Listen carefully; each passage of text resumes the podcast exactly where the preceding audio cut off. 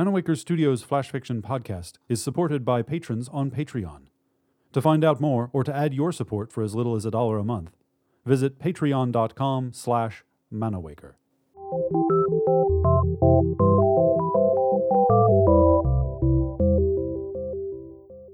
Welcome to Manawaker Studios Flash Fiction Podcast. I'm CB Droege.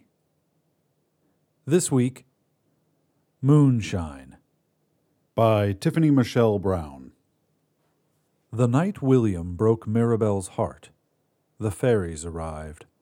Dressed in moonlight, their minute hands pressed hard over their ears. As Mirabelle sobbed, soaking her pillow with adolescent tears, the fairies grimaced. You must stop crying. We can't sleep a wink. And if we can't rest, there can be no magic. Startled by the melodic voices that suddenly filled her room, Mirabelle pushed herself to a seated position.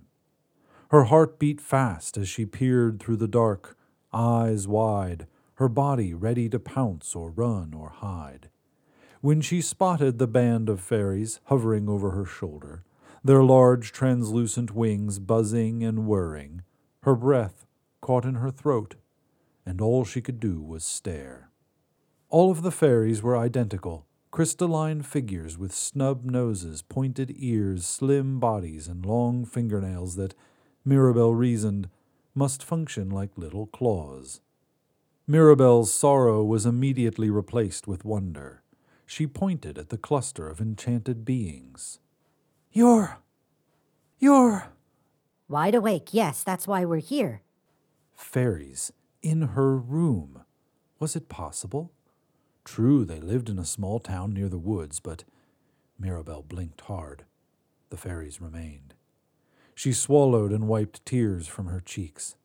Wide awake? She frowned, thinking hard, and then warmth painted her cheeks red. You heard me crying? she asked. I didn't realize I was so loud. We have refined auditory perception. We hear everything. Who's William? Mirabelle was taken aback by the question. Had she been mumbling his name through her sobs? She couldn't remember. The girl cleared her throat. He. he. I've loved him since we were. She sniffed and her chin trembled. She'd loved William since they were children, running through the forest, playing Robin Hood and Maid Marian. That's what she'd meant to say. Mirabelle had finally confessed her feelings to William, but her friend's face simply twisted into an expression of confusion and pity. You have a broken heart. Relief poured over Mirabelle. She didn't have to say it out loud. I do. Then you must drink. What? Follow us. And without another word, the fairies flitted through Mirabelle's open window, leaving stillness in their wake. Mirabelle remained seated on her bed for a moment, struck with shock. She shook her head, convinced her grief had rendered her delusional. Fairies visiting her? She supposed there was only one way to find out if her mind was playing tricks on her. Mirabelle climbed from her bed, tiptoed to the window, expecting to see nothing in the yard but grass and bushes edged in darkness. But the fairies were there, suspended in a circular formation, a silver coin that pulsed and glowed in the dim. We can restore your heart. You must drink. Restore my heart by drinking something. An idea snapped into Mirabelle's head. Can they make William change his mind if I drink? What? A draught of magic? A potion of some kind? Mirabelle weighed her options. Stay here, consumed by sorrow and memories of William's pity filled face, or follow the fairies and take a chance on something.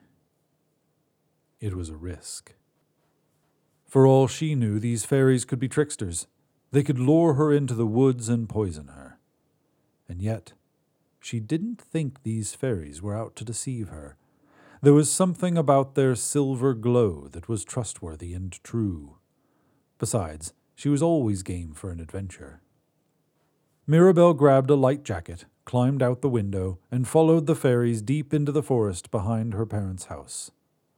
The summer night was cool, and the air around her smelled of honeysuckle. Mirabelle strode along in the wake of the silver throng, her heart thrumming, her eyes wide. The fairies came to a stop at the edge of a deserted clearing, a place Mirabelle had never seen before, despite her many years playing in this forest. Go on. The fairies pointed in unison to the center of the glade. Drink. Drink what? Mirabelle asked. You'll see. A new wave of trepidation twisted Mirabelle's insides, but she knew there was no turning back now. She stepped slowly into the circle of moonlight, blades of grass tickling her ankles, her small hands balled into wary fists.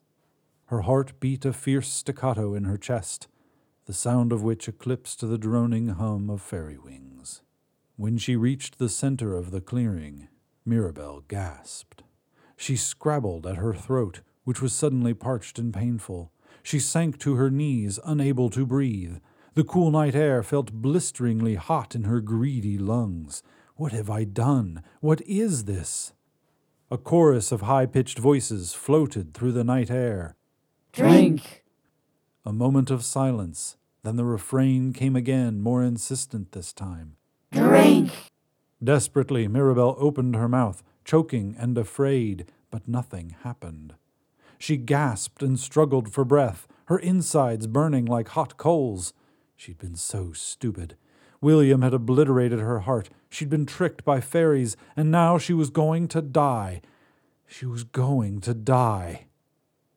Just as Mirabelle registered that she was about to collapse, something cold as well water and sweet as sugar trickled down her throat. Flooded with relief, Mirabelle leaned into the feeling, letting it wash over her, letting it soothe her desert dry throat. Entranced, she turned her palms to the stars. In response, moonshine came crashing down, eager to drench Mirabelle's body in healing light. She greedily swallowed cold, sweet, soothing gold, and with each gulp, the summer moon painted Mirabelle's body from the inside out, the luminous light swimming through her blood. When Mirabelle had drunk her fill, her fingertips shone like silken thread. The moon hung dull and yellow on the horizon, while Mirabelle shone like a star, a ball of bright, hot light. She giggled and marveled at her skin, which shimmered and sparked. The fairies surrounded her once again, the buzz of their wings filling the clearing with a gentle hum. Your heart. You must show him the way to it. And Mirabelle immediately understood. She knew what she had to do.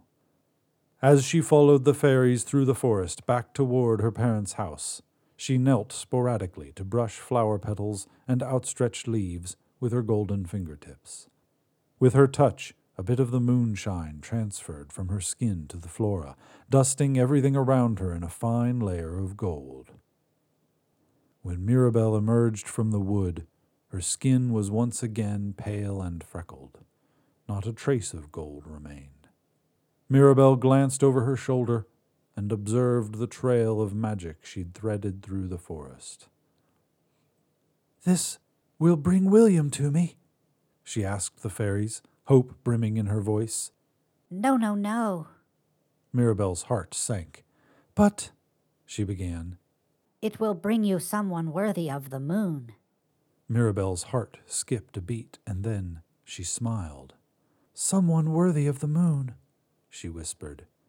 And with that, the fairies vanished. Mirabelle stooped and caressed a gold plated leaf.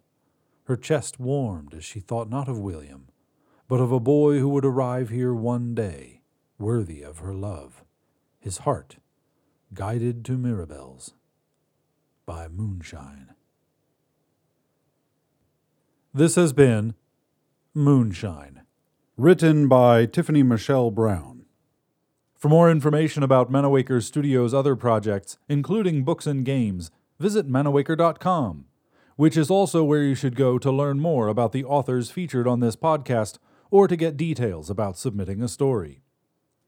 The Flash Fiction Podcast theme song is by Kevin MacLeod. Manawaker Studios Director of DICE is Ben Baston. I'm CB Droege. You can follow me on Twitter and Facebook at CBDROEGE. Thanks for listening.